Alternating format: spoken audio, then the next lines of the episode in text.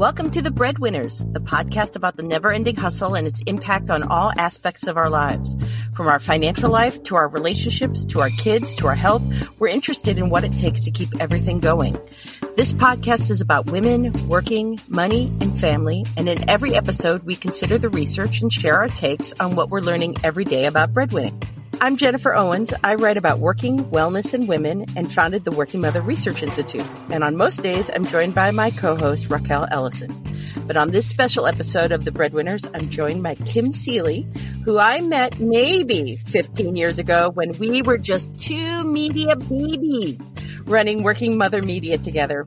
As I became editorial director, she was my publisher, and I'll say that we were a pretty strong team together and since then, Kim has gone on to hold a number of big media sales jobs. And today she's director of sales at Business Wire, which is a huge PR platform that all of us media types rely on to get our big news out. So I say, welcome, Kim.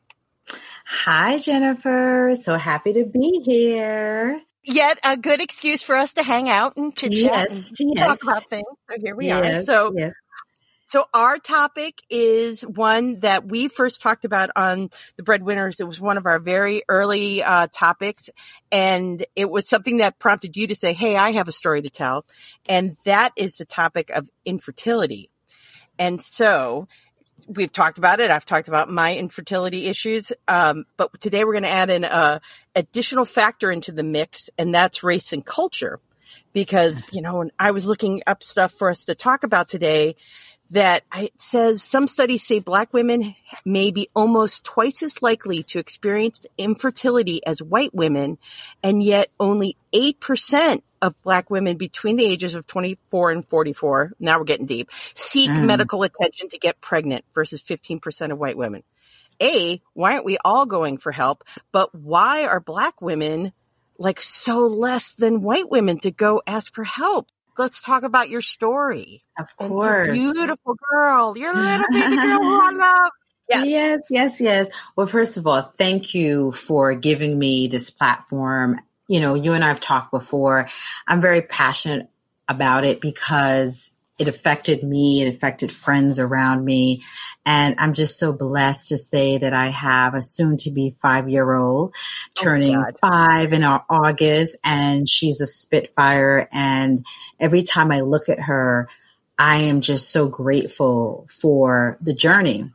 And it wasn't an easy one, but I'm glad that I did. I, I experienced it and I learned so much from it. So when I see these stats, it doesn't surprise me. Um, me as a black woman, you know, successful, viewed as, you know, someone who is a go-getter, a winner, and, you know, admired, you know, f- from afar, you know, you have this pressure, right? Like everything's supposed to be perfect. And when I started to discover that I was having issues, um, you know, I didn't really go out and like just tell everyone. It was more or less like, oh my God, what's wrong with me? Like, wait a minute. I should be able to, like, this is part of the equation here. This is part of the puzzle. Like, what's happening? And, um, you know, going in and meeting with different um, doctors. I think I went to three different practices. And when you're constantly being told, like, well, it seems like your egg quality is diminishing, or it's, you know, it definitely seems like it's something on your side, you know, you feel like, oh my God, like, yes. why did, why, why me? Right. Mm-hmm. And then mm-hmm. you have people around you who are having babies. And I think the fear is that number one, black women feel like you know we're fertile we sh- should be able to have children several children and why, why is this happening yeah. to us so i think for me my experience um, is that you know when i started the process i started to try to find resources. And I really found myself talking to, you know, different women, colleagues of mine who had gone through it. And they were the ones who really helped me navigate, you know, finding the right doctors. But the one person that I started with was one of my sorority sisters. She had been trying for eight years. Oh. And she recommended her doctor. And I started off with him in New Jersey. And, you know, went through, I guess I want to say three different rounds and nothing happened. Um, so I worked with different facilities in New Jersey. I went to New York and, you know, of course, finally it happened.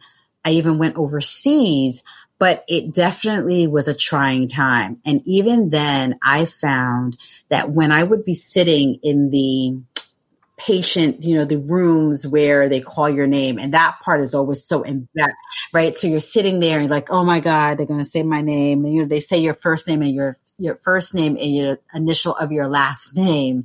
And I remember the, having a few black women who might be sitting in the actual waiting room and our heads would be down, no communication. We're not trying to network. We're just kind of looking through a magazine.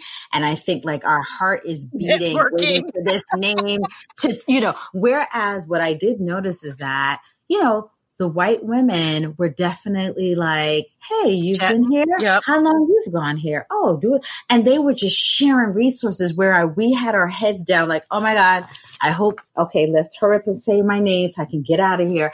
And I remember there was a time where I saw someone I knew and I wanted to fall under the chair because all I could imagine was, she knows X amount of people and she's going to probably share that she saw me here.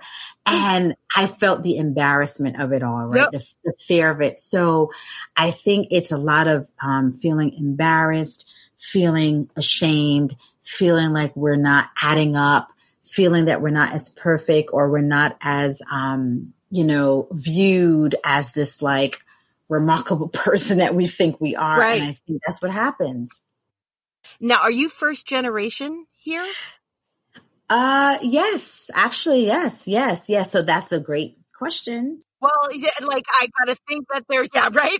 Well, because it's like so you got the added, you know, uh, get yourself through college, good girl. Get yourself a career, good girl. Set up your, you know, your life, good girl. Also achieve this as uh, first generation American do it as a woman of color, you know, do all this stuff. And then like, okay, now I'm ready for kids. Boom. You know, right. it just, I just, just realized as I often do when I talk to people that there's a whole other layer b- baked into this for you for being perfect and wonderful and right. causing trouble. right. So, so you say that. So I am from a Caribbean culture and family, very kind of old school Caribbean culture. So now you have, um, you know, me being the first to graduate from college, get a master's degree in my family. Okay. So this is, you know, you're put on this pedestal pretty much, right? And you're viewed on this pedestal, but now you have this really dirty secret. And the secret is that you've been trying and you can't get pregnant. So when you are trying and maybe you're going to the pharmacy to get your, you know, your drugs, what you need. And, but now you have to go take a step further. So now you're doing IVF and now you're in those waiting rooms a little bit longer. And now time is going by and you still haven't had a child. And it's kind of like, well, what's going on with her?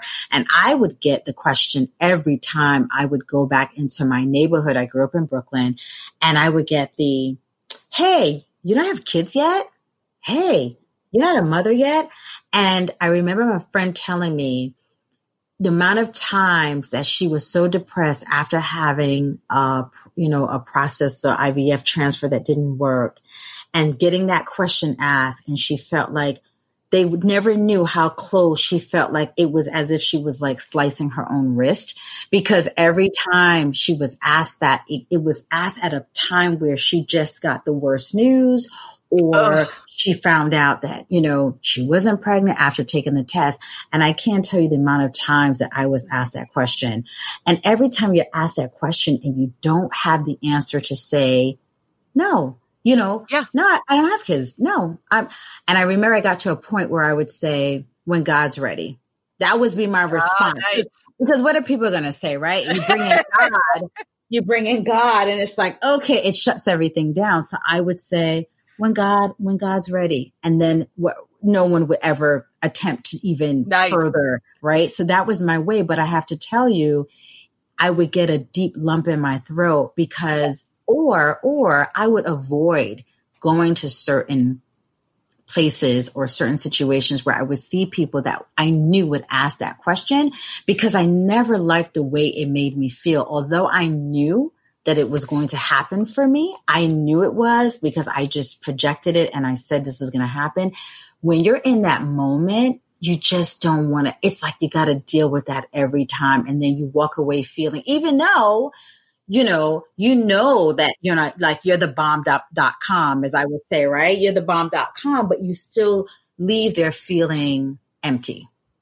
Oh, well, I always, I think of it, uh, for myself. It's the first time that you, you face a, well, for many of us, it's the first time you face like a chronic condition or your first time you you ask your body to do something and it says, eh, no. And it's, it's a big shock to the system.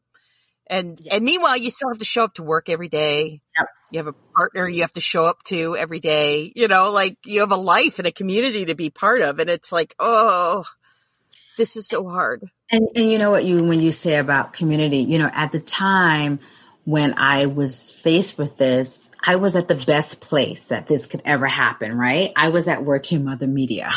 right? Yes. Right? The best place, right? My career was growing there and a place that I could easily share and be comfortable in a, in a safe space to say, Hey, I'm undergoing fertility treatment. Yep. But even in that space, I still didn't want people to know because I felt like, what if it doesn't work? And now I've built this, oh, kind of like, oh, you're going fertility. And then a year goes by and then two years go by. And then you're wondering like, you know, the burning question is like, or what's happening. And even right. in that safe space, I still kept it to myself. I think I only told a few people because situations happened where I don't know, I had to. I think I remember I started one of my treatments. Um, I was in a bathroom and I actually started to spot. Mm. And I was like, uh oh, like something's yep. wrong. And the colleague of mine had just was pregnant as well didn't say anything and we both confided in each other me saying i'm spotting i'm running to the doctor if anyone's looking for me. And she's like oh i'm pregnant. You know i just did fertility myself and i'm pregnant and i'm thinking to myself like oh whoa this is a lot. Like and you know and and to, so and and i bring up that story because i end up miscarrying that same weekend that same evening and she went on to have her first child. So sitting there working together and seeing her go yeah. through this process, knowing that it could have been something that she and I could have done together, that was really, really hard. And that's, I think that's when I became more close because it was like, what if this doesn't happen? Now that it brings right. about more speculation and more questions and more, you know, inquiries on, well, what's going on with your process? And I just didn't want so I think it's it's a lot of that too, right? It's the yep. pressure of that, and then dealing with Caribbean family. You know, their mindset is like, well, if the ships pass, let the ship pass. I remember my dear dad, hmm. um, who's in heaven resting, um, was like, well, if the ship has passed, just it's passed. Like, why are you oh, like forcing you, this? Yeah, you shouldn't do. You shouldn't tap science for this. I exactly, and he yes. felt that way. Like, why are you using science? What are you, what are you doing? And I remember not saying anything until I really got past the safe zone. And then I started to open up and share with my parents what I had done to get there. But I dare not tell them that I was, you know, injecting, injecting needles, injecting needles every night. And, you know, I, I couldn't even have that oh, conversation. Needles. Oh my God. The needles. the oh needles. my God how uh, I don't know. Did did did your man have to do any of the needles? Because the baby number one, he had to do the needles because he was in the back, and that that is yeah. an intimate relationship. yes, yes. So let me so let me just say because dare I not mention uh, my partner who was very um, understanding. Uh, you know, it, I'll just say, and, and, you know, Jennifer, you know, I, I, try to keep it real in everything that I discuss and talk about. And I'm somewhat of an open book to some degree. But, you know, when you are faced with this and you discover it and you have a partner who wants children and now you're realizing like, huh, you know, I might not be able to literally deliver on this. Right. Yeah, yeah. Right. And I remember having conversations and saying, listen, you know, if this doesn't work, please don't feel like you're stuck. And, and, and so, and I oh. remember, oh. I remember someone saying like, oh my God, you said that. But for me, you know, my journey and being previously, um, uh, what do you call it? Previously, I, I was going to say it's called marriage, but I don't even want to call it that. previously being previously being documented license yeah. um, of having a ritual. Um, yes.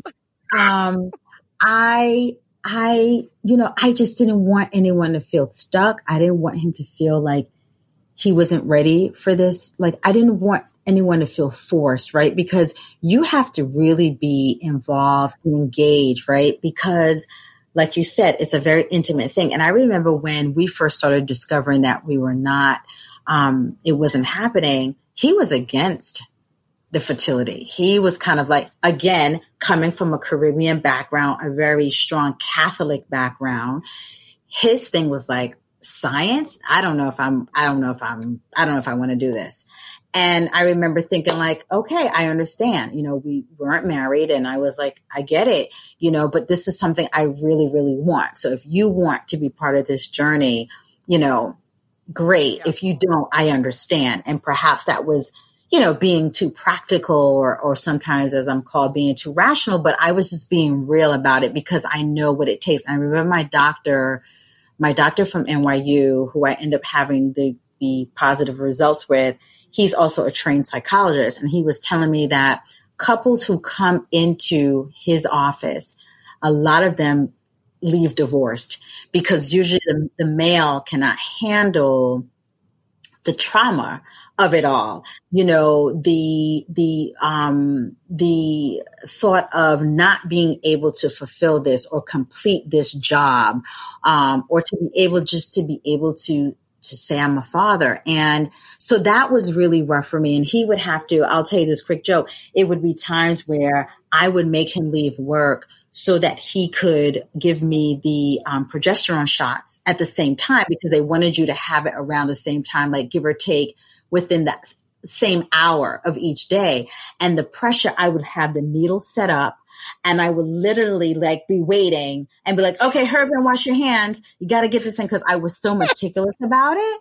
And yep. I remember traveling for work and I had the nurse put round circles.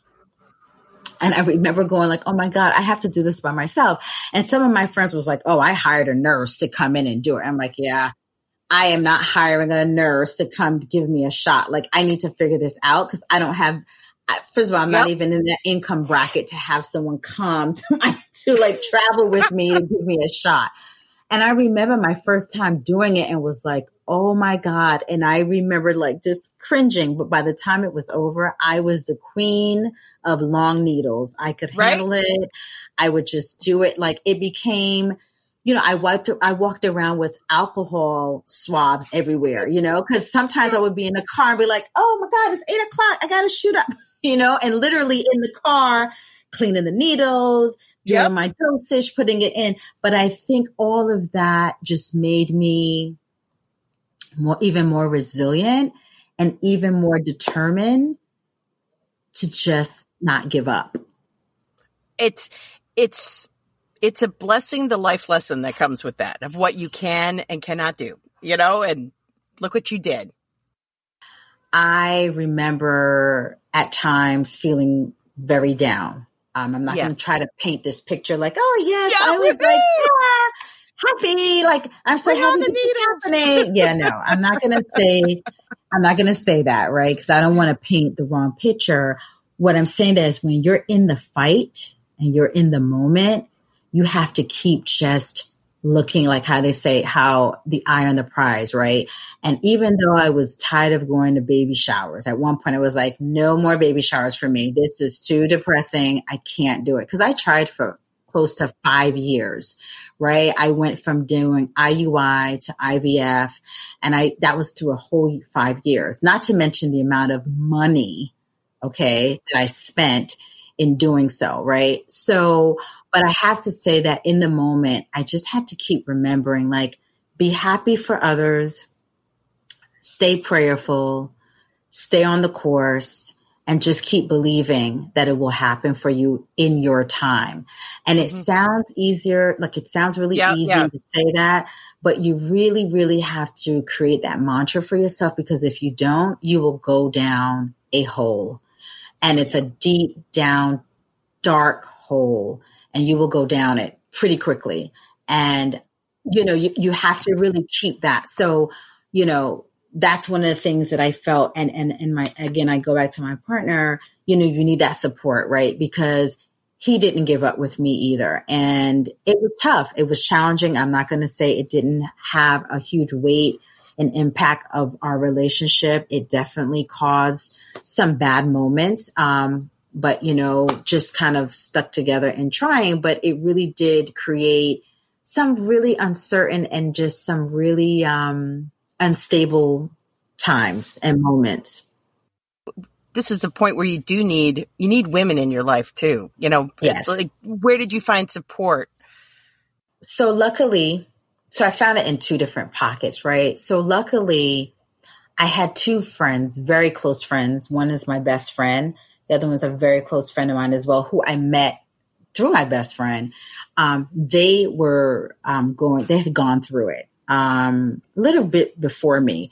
And so they were helping me a little bit in terms, but we all had very different cases, right? And then that's when it gets interesting because when one particular protocol didn't work for me, I would have one friend going, Oh, I don't think your doctor is doing enough. I think he needs to be doing X, Y, Z. But her her situation was very different from mine. Mm-hmm. Then you have someone else who situation was also very different. So we shared in our stories, but because they didn't live in New York, I had to get the other resources, like my other information from my friends who were actually my white women friends who were going through it as well and you know were having different experiences and they were the ones who kind of gave me the direction of go to this doctor try yeah. this person so one of my good friends who had gone through it she referred me to her acupuncturist who I went to through rounds of, of yeah, infertility. Me too. Yeah, I did the acupuncture and she was the one who provided her, referred her person that I was going to. And then, um, I had another friend one of my other friends who finally called me one day. And when it didn't work out, actually, um, we worked together at some point and she said to me, what are you doing? Go to my doctor, stop going to this doctor. I mean, I remember her screaming yep. at me on the phone and I was like, okay. She's like, go to him right now. And that's when I shifted. And when I went over to NYU is when I was met with success. Um, so I'm thankful for the, for them for kind of just drilling that in me, but it really came from, yeah, two, two different groups because of two different situations, you know, more local to give me more of a map here. And also one of them also helped me in figuring out how to finance everything, right? Because you're paying $20,000 yeah. a pop. Um, and she really helped me to navigate how to go about, you know, as they say, um, what's the saying about, uh, I'm really bad with sayings, but robbing Peter to pay Paul. Oh, so she yeah. taught me how to rob Peter to pay Paul and create that cycle. And yeah. yeah. and I, and she taught me that as well. So, you know, I had my friends, but honestly, it wasn't something that I shouted out to many people. A lot of friends knew, but I didn't give them details. I didn't get a lot of the information and I did a lot of reading. Um, I did a lot of reading. And then eventually when I started to become more comfortable in my journey, then I would, I would find it then when I would mention it, then my black friend, whether it's my sorority sister or, or my girlfriend, then she would reveal, well, you know, I'm dealing with it too. Always, and then eventually right? yep. we became resources for each other and started sharing information. But I realized that it took me to kind of open it up and, and start the dialogue because no one was initiating. So then I became the initiator. And I found that me becoming the initiator was, re- it was more or less like releasing people yeah. to be able, my friends to share more. And from that, I was able to borrow more resources and more information. And then we created a network, but a very small, Jennifer, I have to say, very tiny. Thankfully, all of the folks that I'm mentioning here were actually moms, right? Because that was always a thing, right? What if I never become? I'm part of this, you know, sisterhood this, of this yeah. group. Yeah. And what if it doesn't happen for me? And that was that was always a very scary thing. It's almost like you were in competition a little bit. Yeah. But not really happy for others, but like, God, I hope I this know. happens for me. And I remember one of my girlfriends was pregnant with her second. She didn't want to tell me. She was so uncomfortable in telling me.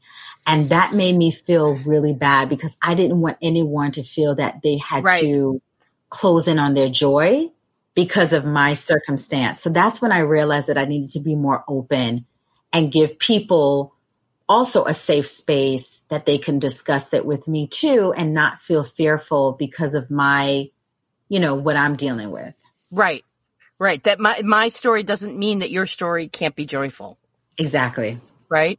Exactly. Well, so what do you think about it it only can get better in in the sense of being open about this like you like what we wish for the next generations of the of moms black moms white moms all the moms trying to conceive you know as carol our old boss used to say pre-moms pre-mom yes yeah i was a pre-mom for a long time yeah um so for the pre-moms um i would go back so i'll share a quick story um there was a friend of mine who she's a mommy now, so very happy for her. But I remember engaging her in conversation when she kind of was trying, but not really feeling like, oh. And I remember talking to her about it. And um, then we didn't talk about it for a while. And then circle back and she shared a little bit more. And I just, I just kept telling her, like, just keep your energy and your spirit up. You know, for pre moms, I would say, you know, once you know that this is what you want, just, just, you know, focus, try to find all avenues, talk to people. That's why I'm hoping that this platform is only the beginning for me. Because yeah. when I see the new generation of, of these, you know, pre moms who are well you know, tracking in their career, just like I was. Mm-hmm. And, you know, also trying to find a man, you know, trying to find someone, right, to even yep. have this union with. Um, and I would say to them, number one, I'm a big advocate of getting your eggs frozen. Um, I think that if you are at the, if you are at a point where you are able to afford that, um, I don't think there's any harm in doing so. I think it's also learning about your history. I never knew that my mom's history would affect me. I never asked the questions. My mom went into menopause very early. Um, I had no idea. I, I never thought I would have that, especially we didn't talk. We didn't have those kind of open conversations anyway. But so I never imagined that that was the case. And so my egg quality was diminishing um, at a rapid rate than, you know, the average mm. 35 year old or 40 year old. So yeah. learn history, right? Learn your, learn your, your mother's history. Um, check your levels. You know, when you go to the doctor, just see what your levels are at. Look, I never knew about that. Just trying to find out where my FH, FH, FSH hormone level was. I never thought to even ask those questions. So I think it's just really understanding your medical history, you know, talking to your doctor very early to understand options and just, you know, whoever you decide to be a, a marry, a partner with, you know, making sure that you guys are on the same page in terms of, hey, listen, having the conversation, right? Like, what if this isn't a slam dunk? You know, yeah. How do you feel that you, in terms of fortitude, how do you feel that you're gonna you you you need a partner that's going to be ready? Because listen, they have to go in these little rooms when it's time to execute. Yep. And that can take a lot on a male coming yeah. out and feeling like, what the hell? Not everyone is built for that. And you have to make sure that you are with someone who will be understanding and will be able to roll with the punches because there are going to be a lot of punches if the first attempt doesn't work. Right? right. So I think having someone who's compassionate, who's just as focused to have a family and will stand behind you and and stand behind you to give you a needle yep. stand with you to hold your hand when you get good news when you get bad news i, I think for pre-moms is being educated and just reaching out finding your your resources finding the people that you can talk to and not feeling afraid fearful or feeling embarrassed or feeling that you haven't achieved mm-hmm. um, got to get that in your mind to know that you are worthy of it just just as anyone else is. And yeah. i'll say this you know in closing is that i remember going through one of my um, procedures that didn't didn't it didn't take. And i was being wheeled into this other room um, because um, i had actually uh, miscarried and i had miscarried twins Oh. And yeah, and that was awful. And um, so they called it, you know, twin A, twin B. And I remember being wheeled into one of the rooms, and this nurse, a black woman, black nurse, she looked at me and she said, Don't give up. Okay. Mm-hmm. Don't give up. I did. And I regret that I did, but you oh. don't give up. And I remember lying there with these bright lights and you know, everything's happening so fast and, um, you know, you, the smell of the room and you're taking that all in. And I just remember exactly the, the emotion. You, you know, you're like, here I am again, you know, being wheeled into another room and, you know, yep. nothing happening. And I remember her saying to me, and I, I can't, Jennifer, I can't see her face. I, I just can remember her saying it in my ear. And that motivated me so much. So when oh I look at yeah, when I looked at the fact that she said that to me, she was older and she probably, that was her way of giving back to me to say, yeah. Hey, Stay let strong. me pass on, yeah. yeah, let me pass on this wisdom to this young girl who I see in myself and I don't want her to give up. So for me, I would say to all the pre moms, whether you're trying, you're on your first, second, third attempt, or whatever the case, just don't give up. Don't give up because when I see my daughter and I see her growth and I look and I look at her every day, if I had given up, I would not know the joy, the delight, the the the love that is like no other. I would never be able to experience that and not to take away from moms who adopt or, you know, mom is a mom, but I would never understand that process and that feeling of delivering my daughter had I given up. So yeah. that would be my advice to not give up and um, just just if you can see it, if you can visualize it, and with prayer it will happen. Where whatever universe that you pray to, just keep it in prayer, and that would be my my words of um, wisdom and, and advice. Well, thank you for joining us on the Breadwinners today. Um, everyone, our guest today was breadwinner Kim Sealy, and everything that we talked about today, we have a lot of, uh, of research that we were kind of referencing is in the episode description wherever you listen to podcasts. Visit us anytime at thebreadwinnerspodcast.com to ask a question, share your story, or offer some feedback. How are you making it work? We'd love to know. Please remember to subscribe to our podcast and to rate and review it. Let us know what you think about the breadwinners. Help us tell the stories that mean the most to you. And until next week, keep hustling.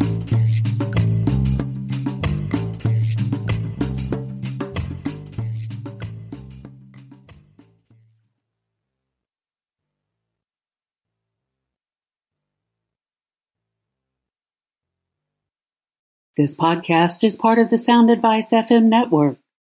Sound Advice FM Women's Voices Amplified.